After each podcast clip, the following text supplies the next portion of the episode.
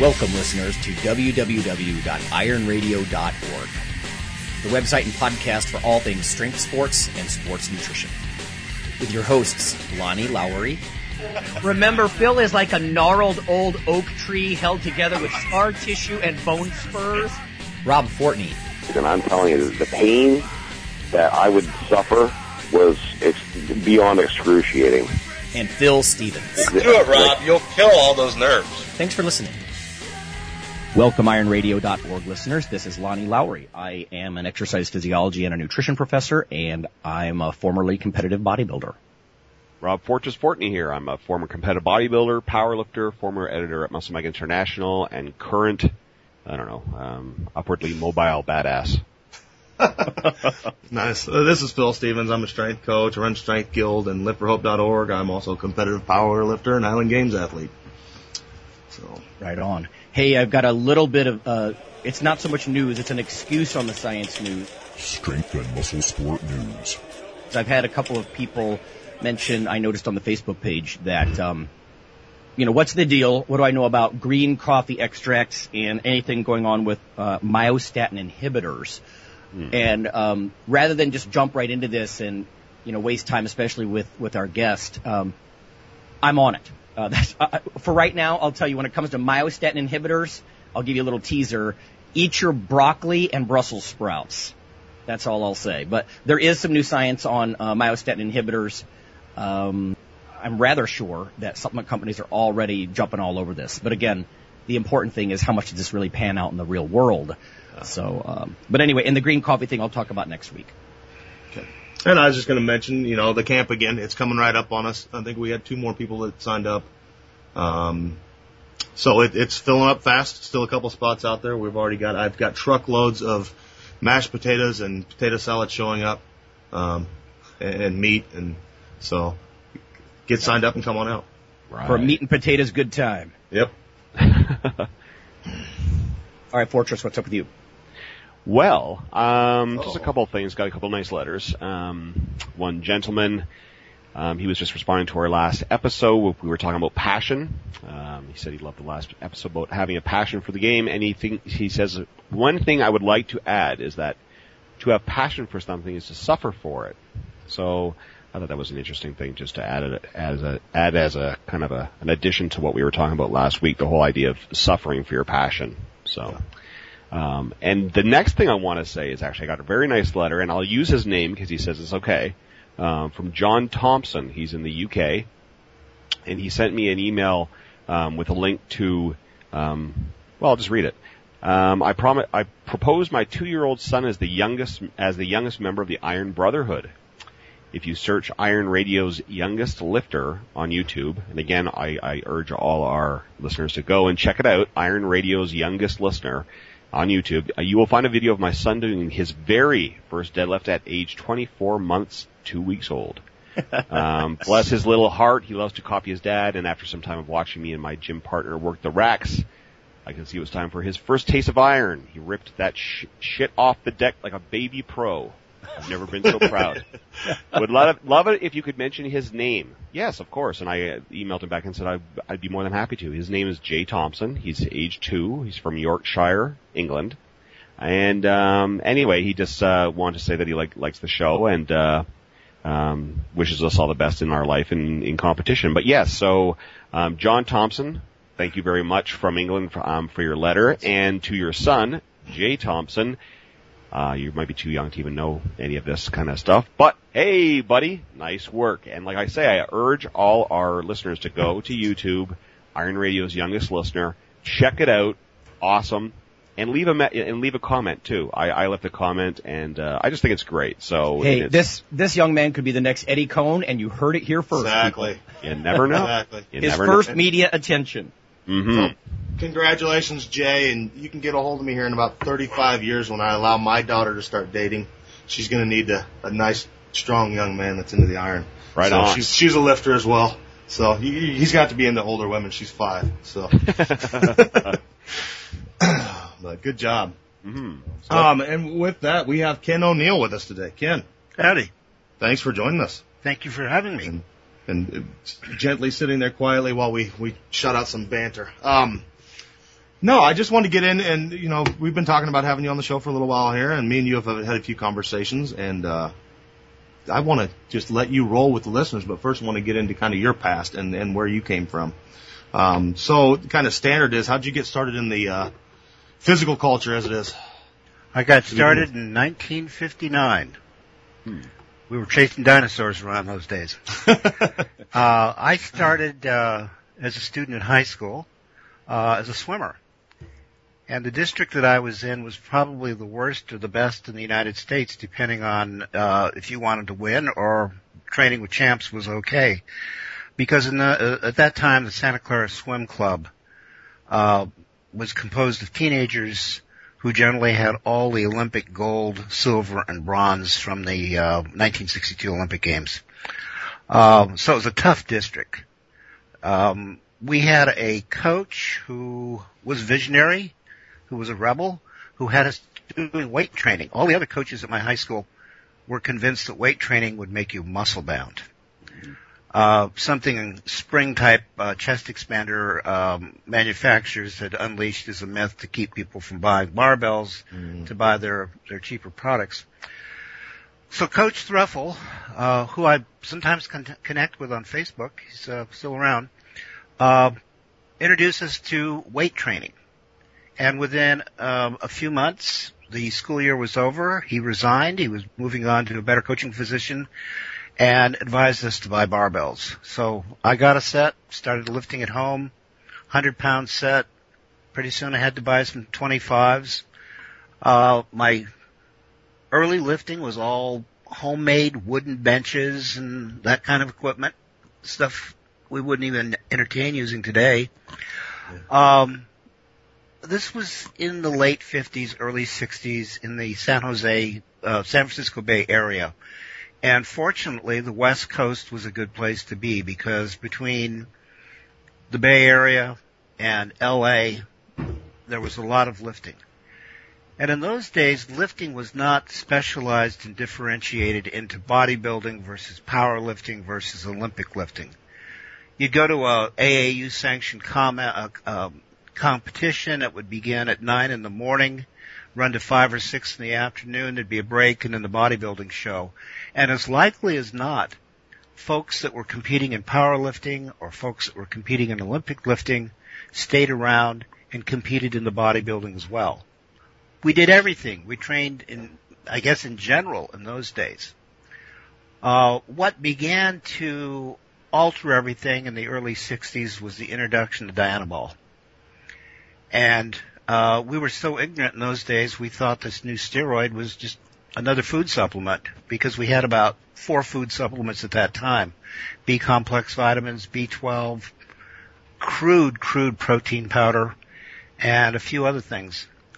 Um, but very quickly the debates raged. I dropped out of competition uh, after placing in the 1966 California State Powerlifting Champions because by that time it was pretty much cast in concrete that if you were going to move ahead, you had to take steroids, and the court was out.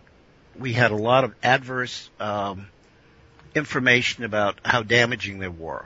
We did know that several champions, both in Olympic uh, in powerlifting and in bodybuilding, um, had to quit competing due to liver problems, which began to cast dispersion. So I continued on training for many, many decades. Uh, went on to graduate school, went on to do other things, uh, but training's always been a part of my life there. Now, to backtrack, around uh, 1960, I was still in high school. I was recommended to visit the San Jose YMCA, and I did. And that led to joining the YMCA. That led to getting up Saturday morning, well before the family, cooking up a breakfast, hiking a few miles to uh, Greyhound bus station, and taking a bus into San Jose to get there around nine. Because between nine in the morning and eleven, just about everybody was there. The Olympic lifters, the power lifters, the bodybuilders, uh, track and field guys, people in a wide variety of sports, and, and recreational uh, lifters as well. For a 16 year old kid, that was immersion in a culture of mentors. much of what I learned and know to this day has only been major lessons were learned then. A couple of pro wrestlers uh, sized me up, figured out I was a, a bookish kid in science programs in high school, and took me aside and said, "You know, you're a pretty smart guy, but you ain't worth crap on the street. You get your ass dusted."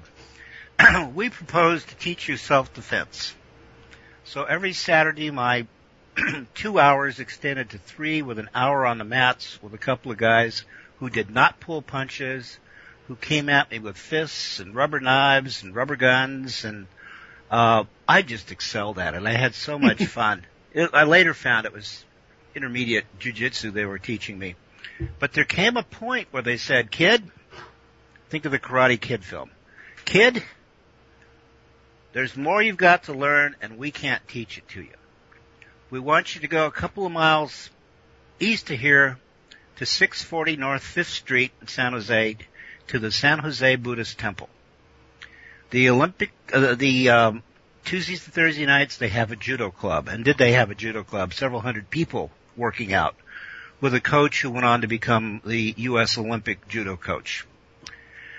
So they sent me over for that, and they sent me over for something else that I knew a little bit about because being in the San Francisco Bay Area with a large Asian population and with the dean of uh, uh, Zen in the West, Alan Watts, doing regular programs on one of the early PBS stations, I knew a little bit about this stuff called meditation.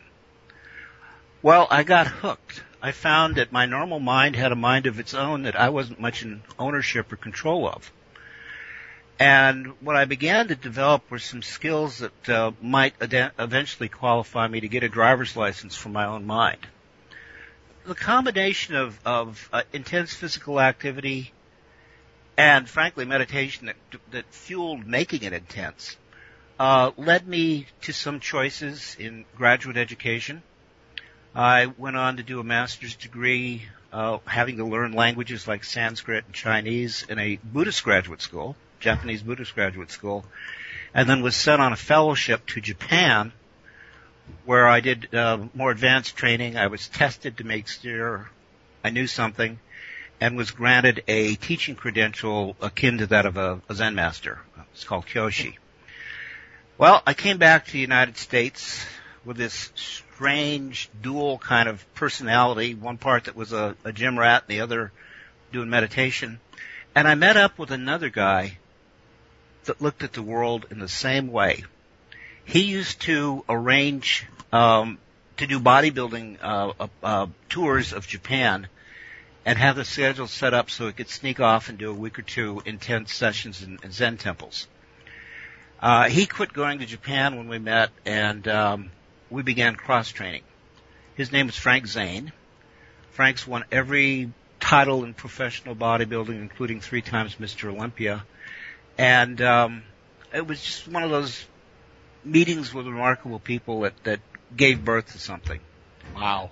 Uh, you and Frank are still friends, right? We've been friends for about 36 years. He was out here in 2011 for the uh, dedication of the Weider Museum. Weider Physical Culture Museum. We spent a couple of uh, raucous days together. Um, another one that I've known much less than Frank, but on the same interest level with consciousness and will has been Bill Pearl. Bill's done considerable work in meditation and hypnosis and uh, kindred uh, ways of focusing the mind. And then the big inspiration growing up as a kid, we all knew he was doing something and he unnerved people. Was the only Olympic lifter to ever win the coveted AAU Sullivan Award for athletic achievement, and that was Tommy Kono.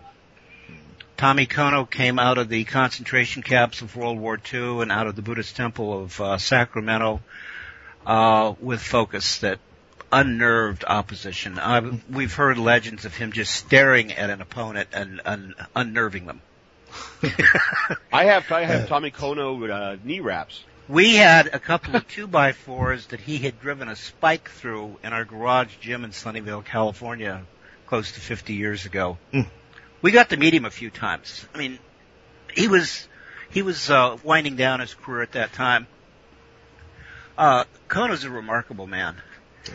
So I've had these these kind of dual influences. I gave this, everything a name about 15 years ago. Frank loved it.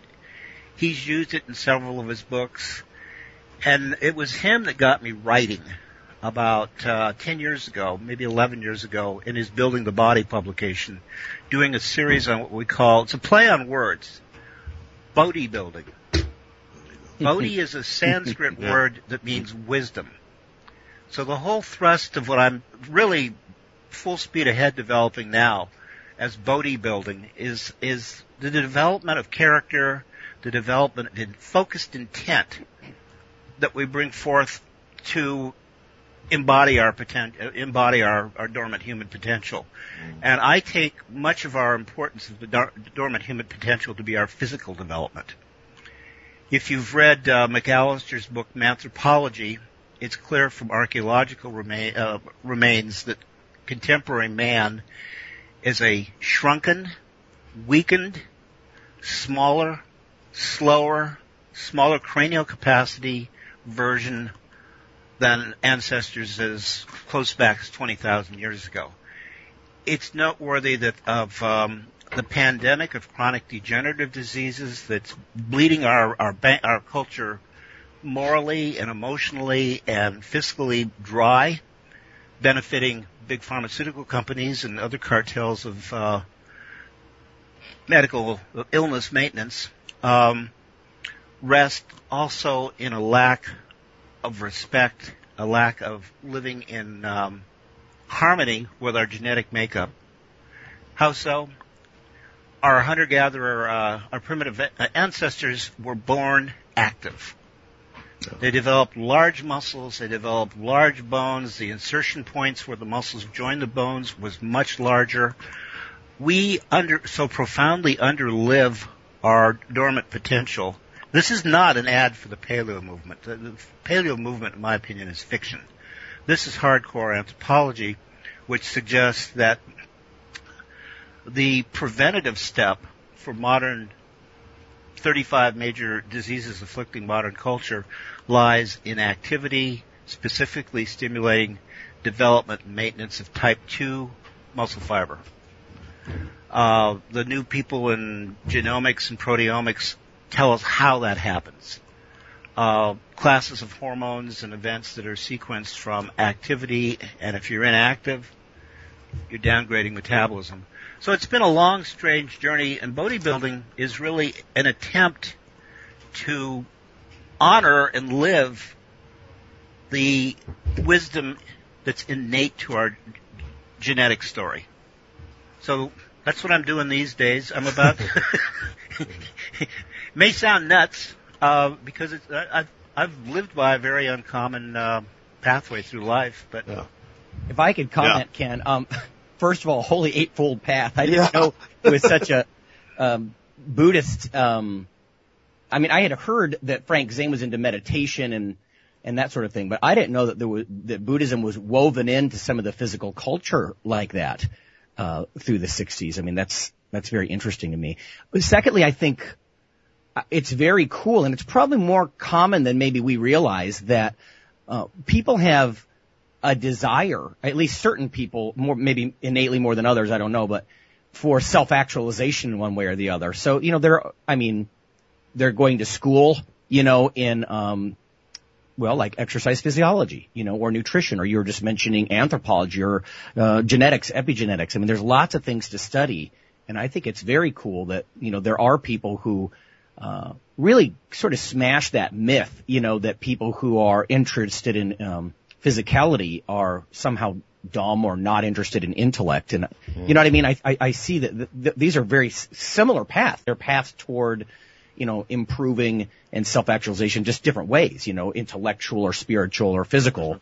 Um, but it, it's cool to hear some of the, some of the history there. That's Well, Yeah, we've no, taken I- an integrative uh, approach too. When we moved to Wimberley four years ago, we established in our living room a month, once monthly meeting called the Wimberley Valley Think Tank, and its objective was for the group to contribute to an emerging grassroots awakening facilitated by education in uh, preventative wellness care.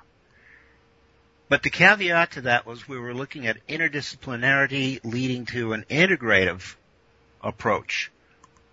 What we have today with so damn many specializations is widespread panic and widespread chaos due to fragmentation of knowledge. You know, it's very interesting to hear you say that because at three major universities that I've been a part of, there's always been this urgence to come out of our individual silos, you know, in different majors and Right. work together on a, instead of trying to say, this is what the exercise science person does, this is what the physical therapist does, this is what the, you know, athletic trainer does, and, or whatever, nutritionist, do all these different things. Instead, it's like, here's a problem, let's let go of this, you know, grasping at our individual majors and address the problem. You know, oh, here's how we would look at this. Oh, that's fascinating. Here's how we would look at it. And you, you know, you, you end up with this transdisciplinary, um, approach that's just far better than anybody trying to struggle with it themselves, you know. Yeah, yeah. The uh, the business of the Latin Renaissance is largely unfinished. We don't have a humanism befitting humans, and what you're describing is a pathway to it.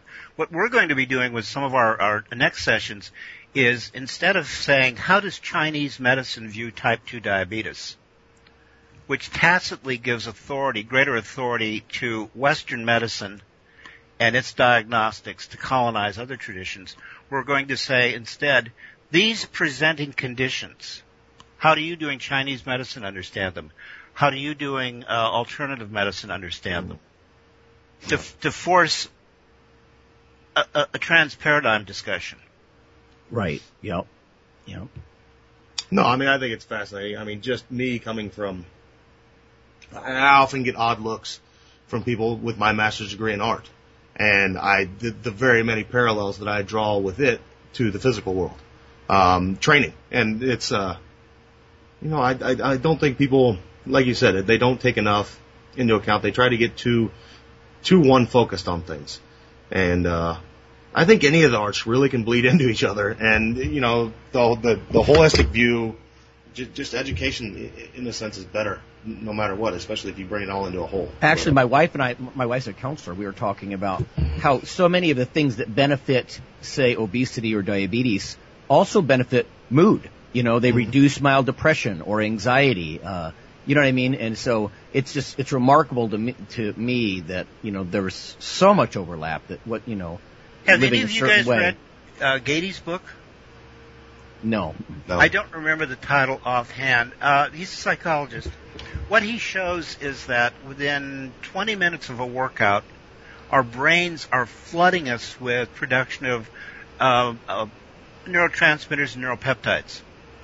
One school district outside of Chicago got wind of this in something called New PE that was uh, individually paced rather than team paced hmm and started first doing self-esteem kind of stuff with kids, but they quickly learned that if they worked with their uh, whoever did the scheduling to put kids in the um, right after PE in their two worst subjects, that their performance was profoundly enhanced by the uh, neurochemical benefits of that workout.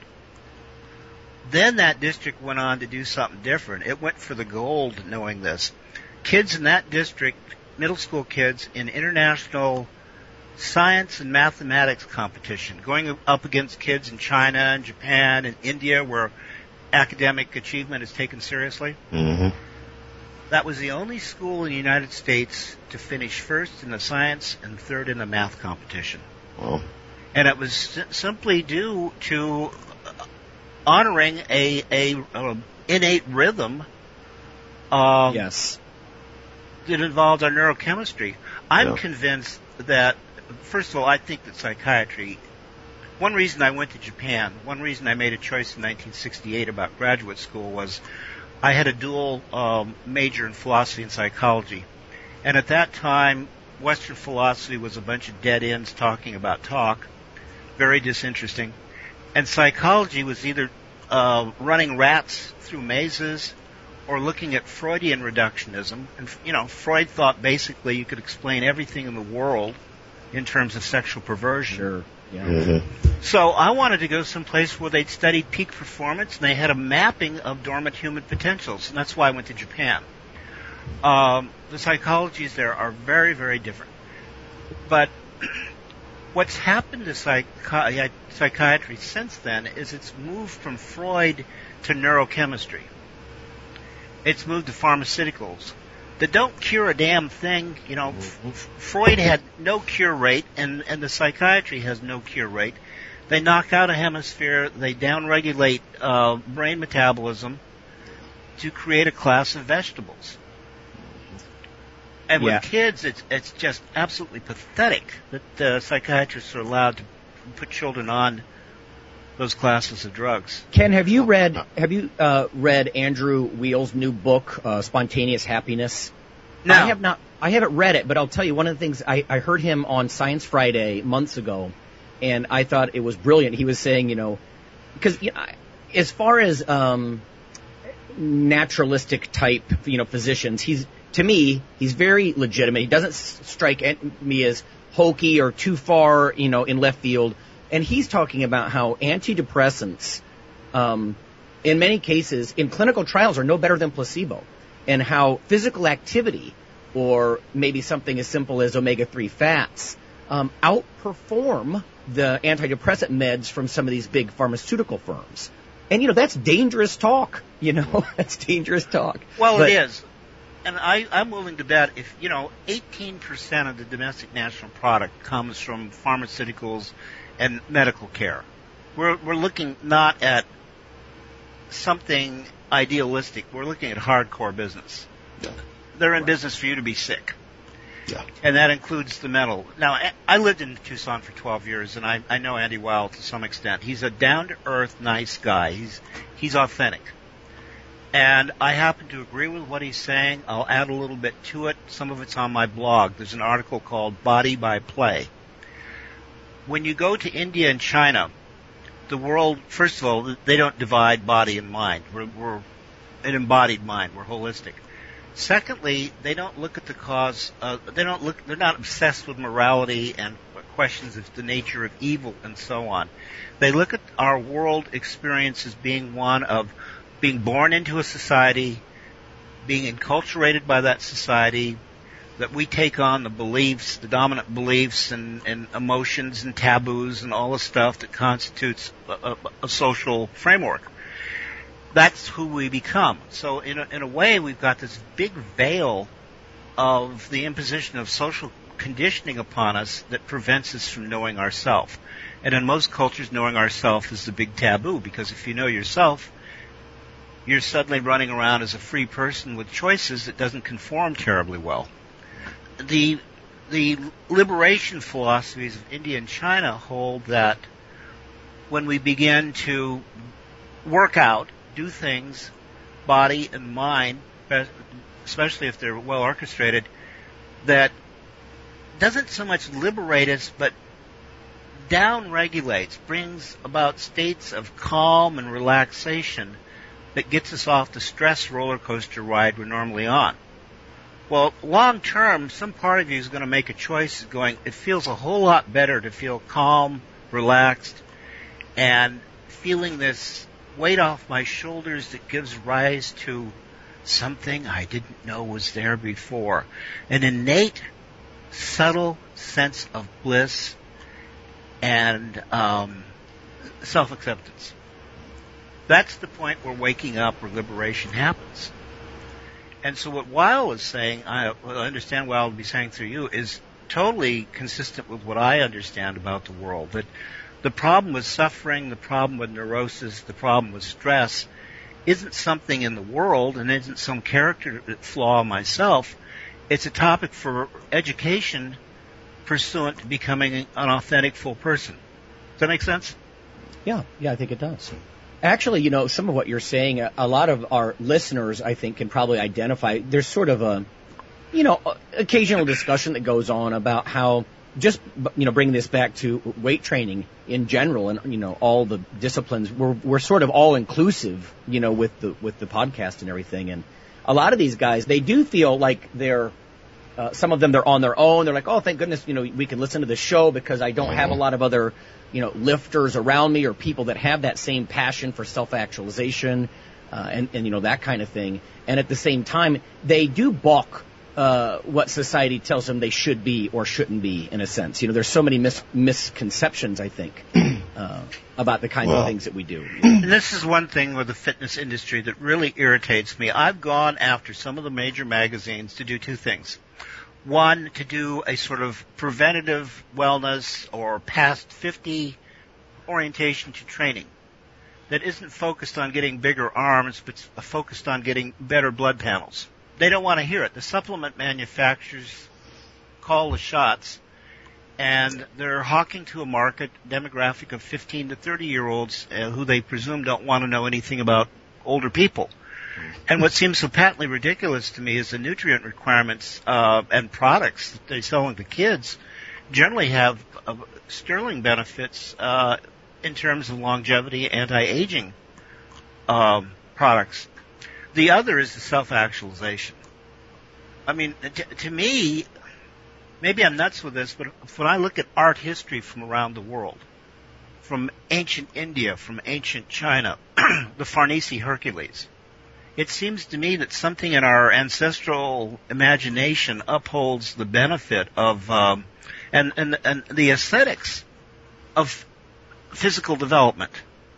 Yes, you know, Ken, when when Yeah. you mentioned something about that earlier, I thought about the the book that Bill Pearl gave to me. You know, about the it just reaches back so far into physicality, you know, in, in the world in general.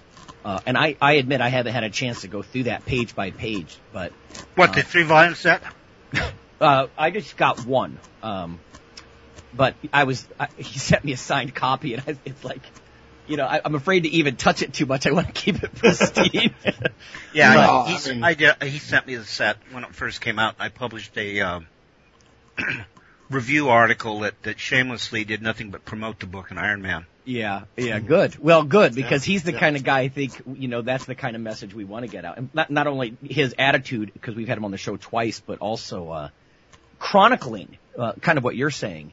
You know, physicality I and the pursuit of muscle and that throughout Yeah. history. You know, Do you know that in the late 80s, people at Tufts University, Evans and Rosenberg, undertook studies questioning the validity of the uh, age-old idea that muscle wasting is a normal condition of aging. You guys heard of their work? Hmm. Well, what they found out was that muscle wasting is, is not a normal condition of aging. Muscle wasting is a uh, abnormal manifestation of early aging brought upon by sedentary lifestyle inactivity. They went on to publish a little one page, two page fact sheet called 10 Determinants of Aging that listed as the number one thing to do to stop aging is to lift weights. Here, here. They were Yeah, decade yeah. ahead of, you know, the human genome was still being decoded at that time. The, the, the newer stuff, the really sexy stuff going on in exercise physiology right now wasn't known to them. Um, and nobody seems to have connected the dots. Uh, to me, it seems evident. That is, and then, when was it? Two years ago, we were over at the uh, Stark Center for a reception for Dr. Kenneth Cooper. And again, Cooper reiterated his point that in 1968 I published aerobics. I thought aerobics were the panacea. By the 90s, I began to realize that the statistics showed that aerobics had not had any impact on lowering incidences of heart disease and cancer. Subsequently, I found that uh, aerobic dominant training results in uh, loss of, you know, the uh, stealing of uh, branched chain amino acids and loss of muscle mass. So he's now recommending limited cardio activity and a lot of strength training. No, and I, I think the whole show so far has been, you know, a resounding theme that we've tried to have from the start too, and it's the s- strong body and strong mind. You know, they go hand in hand. Um, most of the strongest people that I've seen and met and, and friends with are they're much more than that. You know, and most of the people that I see that aren't there are they're so wrapped up in being that that that's all they are, and they never reach it. if, if that makes sense. It, in my You know? case, I think there's a development of character that can occur with strength development. hmm Oh yeah, I mean that's what a samurai or a, a martial artist develops in their own way, because you're dealing with frontiers of of emotion that the average Oh. person shies away from: pain, self doubt, Mm-hmm. um, focus. And if you get there, learn that state of emptying the mind of everything and becoming the lift. Yeah. No, and you see it bleed, and I've seen it hundreds of times with my clients. You know, I mean, we can, w- without a drug, cure depression. you know, through through physical training and you know, growing a strong mind and, and self confidence, and especially I do it a lot with women, and just how how powerful they can become, and it's not just physically, um, through the use of a barbell. Fortunately, prevention, well, like Ken was saying, it's just not our model. We have a reactive medical system. Uh, Yeah. You know, I the students that I see graduate in my majors, uh, whether it's been in nutrition departments or exercise science departments, unless they go on into a field that is involved with rehabilitation or treatment or reactive medicine, if they try to do something preventive, there's not much money there for them, unfortunately. Um, because that's not how insurance companies really operate. I mean, sometimes they toss a bone, you know, Yeah. for a wellness program or whatnot. But, uh, yeah, we don't, it's like we don't want to acknowledge, and again, because whether it's the drug, the big drug, uh, companies or, um, the way medicine works in general, you know, it's uh, like I said, it's dangerous talk because we- we end up with a, a situation where people won't need that thirty thousand dollars surgery. They won't need uh, disease management. Ken, I thought that was awesome because that's exactly what we're talking about. If you, do you really think if somebody discovered a cure for cancer, they'd be eager to bring it to market? You know, this sounds conspiracy theorist of me, maybe, but I don't think so. I think Hell would- no, I live some- in something would want to manage the cancer, right? I live Yeah. in Texas where we have a man named Stanislav Uh-huh. Yep. MD, PhD, who the FDA wasted $66 million of taxpayers' money attempting to steal his patents and put him in jail for 300 years. He's been able to defeat some forms of can- some forms of cancer with pharmaceut- with drugs that do genetic epigenetic manipulation. Mm-hmm.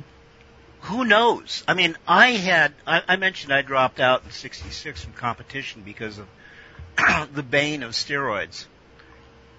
In the last year, I've come to learn.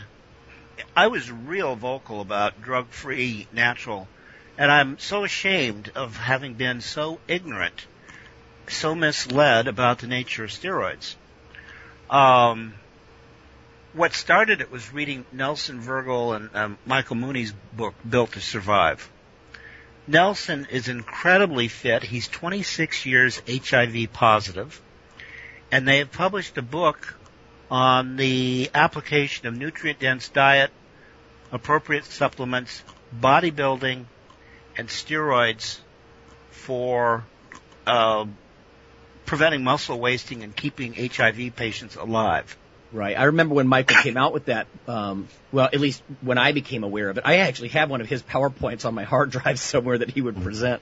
But it was so um, taboo. You know, you're talking about like social norms and how they put you know judgments of ethics over people's minds, sort of, sort of.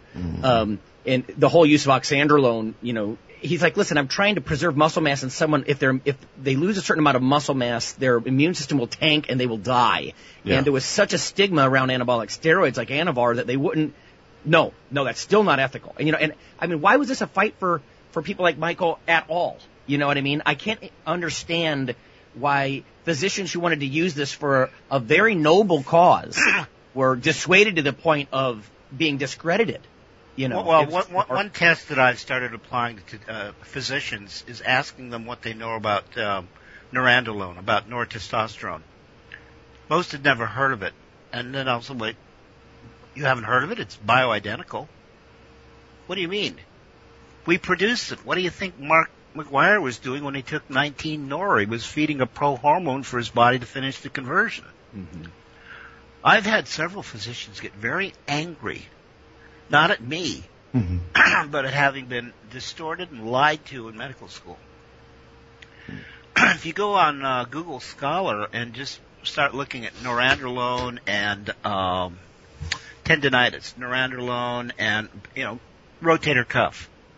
There's all sorts of peer-reviewed articles showing really positive benefit from uh, relatively small doses of DECA, durabolin, uh, mixed with testosterone for facilitating what's basically a type of uh, stem cell therapy um, for tissue regeneration. It's used successfully in treating breast cancer. So the more I learned about this, I thought, well, this demonization is horrible and it's counterfactual. In those moments, I have to remember to ask the question, follow the money trail. And I think in this case we've got a combination of um, journalists who tend to be very irresponsible people. We have a, another class of professional clowns that occupy Republican and Democrat seats in Congress who specialize in grandstanding and moralizing. So you put the two together and the ability to create a web of illusion is powerful enough there. I, I frankly think the use of anabolics in medical treatment, you know, you can do it off label, but doctors are scared to death to do it. Um, I think again, I you know, I don't know if it's conspiracy theory. I don't tend to uh, go for conspiracy theory. On the other hand, economic causality is a perfectly good model for investigation, and um, it's not the to the benefit of big pharmaceutical organizations to heal people. No, yeah. I, I will say this on the flip side. This is something that I wrestle with personally, which is, you know, if you bash the medical establishment too hard, you know, I, I almost start to take offense in a sense that, um, you know, years of study, uh, objective studies, not always just done, you know, from Pfizer or Merck or some big pharmaceutical whatever. We have made progress in what we understand about the human body. And all, when it, when it's um, when people start to point fingers a little too hard and just discredit everything that's been accomplished, I start to get very uneasy because what that does is it, the wrong person could come along and instead of questioning authority, which is good, they'll come along and they'll twist it to sell something of their own. You know, the oh, medical yeah. establishment has it bad. I've got it right. You know, Yeah. and I think that that puts us in a hopeless state of ignorance, uh, as opposed to just questioning authority, like you said, looking at valid arguments like financial uh, drivers, you know, or like the like you were saying the the drug, you know, disease management model. Um, but again, I think we can go too far into left field and then just start bashing it all because then we're just back to almost the dark ages of mysticism and, and I can't have that either.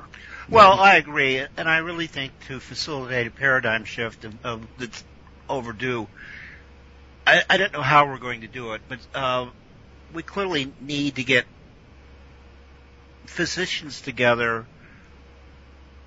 in a context in which they're just part of the gang and can take a critical look at the profession about you, you know what translational medicine is from theory to practice Sure, yeah. I think what you were talking about in terms of discovery, that's where clinicians, that's where uh, discovery is. We're still locked into what boards of medical examiners uh, regard as standard practices. That's where physicians can are, are really cast into a role of being rigid. And oh, sure. Standards of practice even trickle down into allied health professions. You know, I don't want to say lesser, but you know what I mean. Uh, people who don't hold all the legal authority, and there are standards of practice that you're more or less expected to follow. They'll even have evidence libraries that are, you know, sort of hand-picked, and uh, in a worst case scenario, cherry-picked to meet a certain organization's MO, you know. Yeah. Um, and, and that ties the hands of anybody who, like you're saying, in a translational setting, it's like, because this is how it should be. You shouldn't have people dictating practice. You shouldn't have, and unfortunately I've seen this a lot, the scientists and the clinicians butting heads. You know, the scientists look down on the clinicians, oh, you're not very educated. You know, we, we're the ones handing down the knowledge. We're the ones making the discoveries. And on the flip side, the clinicians, and not always, not always, you know, the doctors, medical doctors, but, you know, they're coming back and saying, what are you talking about? We're the pinnacle of the profession. You guys are just eggheads in a lab. So you know, best case scenario, you, you're not dictated standards of practice. You've got the scientists and the clinicians working together in a reciprocal model. Hey, look what I just discovered. Go try that, you know, let's give this a try. Oh, that worked great for my patients, or oh, that didn't work great, you know, and then that leads to the next scientific discovery. You know what I mean? But this is, this is, this calls for so much human cooperation. Um, like you said, I don't know how we're going to get there. Yeah, and I, I find it very frustrating because the rules I live by and the expectations I have is that's gentlemanly conduct. That's how we go about life. Um, I'm fortunate to have a physician who works with me. I'm fortunate through our um, think tank to have met some other physicians who don't have any problem receiving emails, and in some cases, I'll send them an email about something, and a week later, they've sent it on to another physician or two, and that physician is getting back to me going, "Good question. Here's what I think about it." I mean, I love that Wow. kind of interaction. Yeah. yeah. Oh yeah. yeah. No, and I mean, I think, it, like like Ken said, it all boils down to money when you're talking, you know, especially when we're talking things like the, you know, using nandrolone decanoate and stuff like that on HIV patients. It's not, it's not profitable. It's not sexy, and it's well, it's not, money, and it's it's like Yeah. Ken said, it's that social veil too. That you know these things just become taboo, irrational are taboos. They become it. dogma. You know, Right. it's very dogmatic. and it's you know, I mean, there's no. It's sad to say, but th- then you don't have a medication that needs a medication to combat the medication, that needs another medication to combat that medication. You know, you're using something that's, in in many cases, bioidentical already, that your body already knows what to do with. Well, Um, I'm and, told, and we know the side effects. I'm told largely. that several of the very large um, life extension clinics that cater to the very wealthy Mhm. uh, are now doing a more complex bioidentical hormone replacement. Their patients are receiving, from what I've been told, uh, weekly injections of testosterone cypionate and decadurabolin. Yeah, that's now that's interesting to me because Yeah. there has been some progress, I think, on TV. People talk about low T, and Yeah. once it becomes something that everybody might be interested in instead of just the lifter, now all of a sudden the ethics change. Yeah. You know, now it's okay. Oh, I but, can I, tell but I don't think they've gone so far as to as to say it's okay to combine testosterone with with a, you know with growth hormone therapy or, or with nandrolone, Mm-hmm. you know, uh, in some sort of ideal. Well, I've had doctors respond to me ta- pointing out that nandrolone is bioidentical. That not only they didn't know that, but gee whiz, your point is right. HRT is is not balanced because we're doing the test without the other. And the benefits of nandrolone include uh, it, it metabolizes to DHN, dihydronandrolone, over testosterone being metabolized by 5-alpha reductase, resulting in less irritation to the prostate, Prostate, right? and less baldness. I mean, there's some really interesting biochemical or metabolic uh, things that happen with that combination. But it's not studied, and it's not studied as a as a natural um, bioidentical alternative. I will say this: li- if listeners are interested, Kevin Yarasheski, who came out of the Kent State lab about a generation before I did, same lab, he has done uh, very interesting work with testosterone and growth hormone combinations um, in young and older men and weightlifters. So if you want to actually hear uh, what little bit of science is done, because I mean, think about how almost um, uh, just radical he was doing. He was actually giving growth hormone and uh, injections to young weightlifters to see what would happen. Uh, and this is Wash U School of Medicine. You know, this is completely legitimate stuff. And then over many times, uh, years, he's actually come to the conclusion that a lot of bodybuilders could have told him years ago, which was the combination of testosterone and growth hormone is going to do much more than just testosterone or just GH alone. You know, uh, it's kind of like what Ken is saying. You know, if you do, if you create these, um, specific polypharmacy kinds of blends, you know, you end up with um, completely different effects. But apparently, nobody's looking at the cover of mu- muscle magazines and realizing that that's not just one thing those guys are on. You know, I mean, to Wouldn't- get such dramatic changes. Of course, those guys are overdoing it to the point that they're uh, they've got all kinds of problems. But you know, what I'm saying. coming coming back to the well, I guess the the social evil of the issue and also the money issue, wouldn't it, in large part, be to the fact that none of these now are, you know, they're not patentable, which means they're not they're not a money making source for one single company. No one can monopolize it. and overcharge for it. And, you know, they're curative and not causative, I guess. you know, they're not. Well, think about this, Phil. I mean, if you get somebody who is low testosterone, physicians are going to be very likely to do something like prescribe him a mix of antidepressants. Yeah. Um, th- you know, that's going to yeah. make him impotent. So here's some Viagra.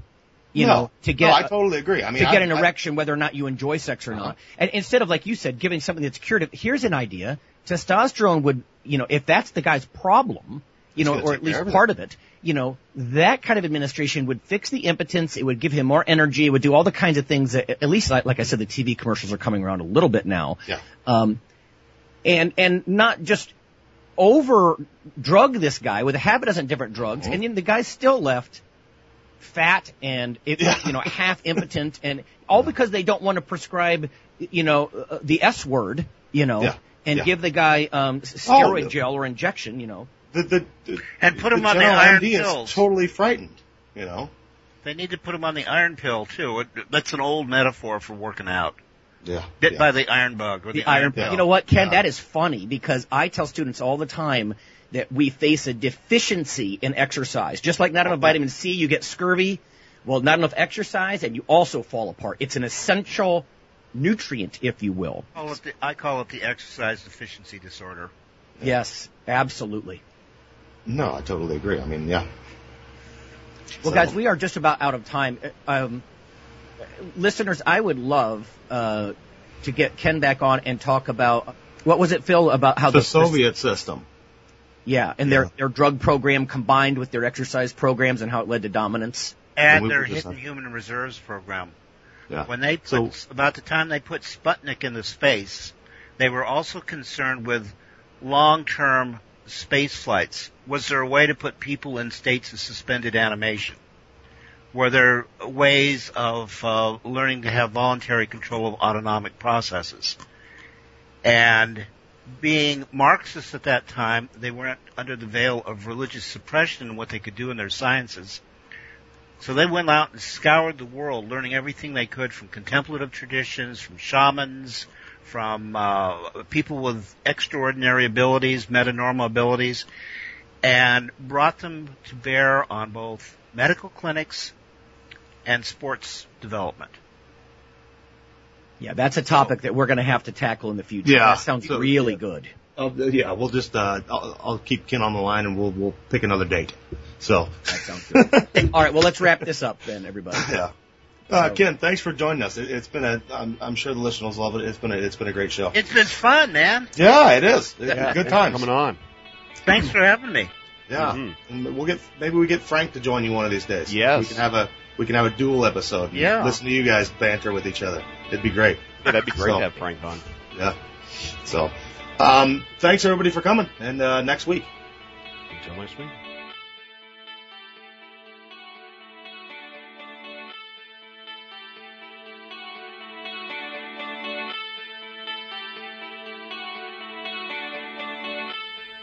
Iron Radio is accepting donations. If you like what we do, the professors, the scientists, the bodybuilding show promoters, the athletes themselves in powerlifting and bodybuilding, um, please consider making a donation or maybe buying something from the ironradio.org uh, store. Uh, we also are accepting supporting members. So for $4 a month, which is frankly less than the bank sneaks out of your account in fees, you can step up and support a form of sort of public radio for the bodybuilding and powerlifting and strength community. Hey, IronRadio.org listeners, this is Lonnie Lowery, and I'm just bringing you a sneak peek only for Iron Radio listeners at this point. If you Google CRC Press, Lowery, L O W E R Y, and protein, you can be some of the first people on the planet to see this book. It's specifically for strength athletes. Everything on the safety of high protein diets, the efficacy, the dosing, the types, practical applications, and case studies. This is a textbook. It's not what I would call an industry book. This is not pseudoscience. This is the state of the art science. And if someone wants to critique you on your extra protein intake, this will be something you can hold up and say, this is what the liter- literature says about stressed kidneys or bone loss or gout or dehydration or increased muscle mass over time or leanness or what types are best. This is the ultimate source in one place. Little disclosure here I do make a single digit percentage of royalties on this book. It's such a low amount, however. Obviously, I haven't done it for that purpose. I did it because, like you, I want to have something I can hold up in one place that's modern literature instead of what a, perhaps a health educator might tell you about the benefits and the potential concerns, if there are any, on ample protein diets specific to a population like ours. Thank you. The Iron Radio podcast and all of the audio on ironradio.org is for informational purposes only. If you're interested in starting a diet or exercise program, it's important to check with your physician.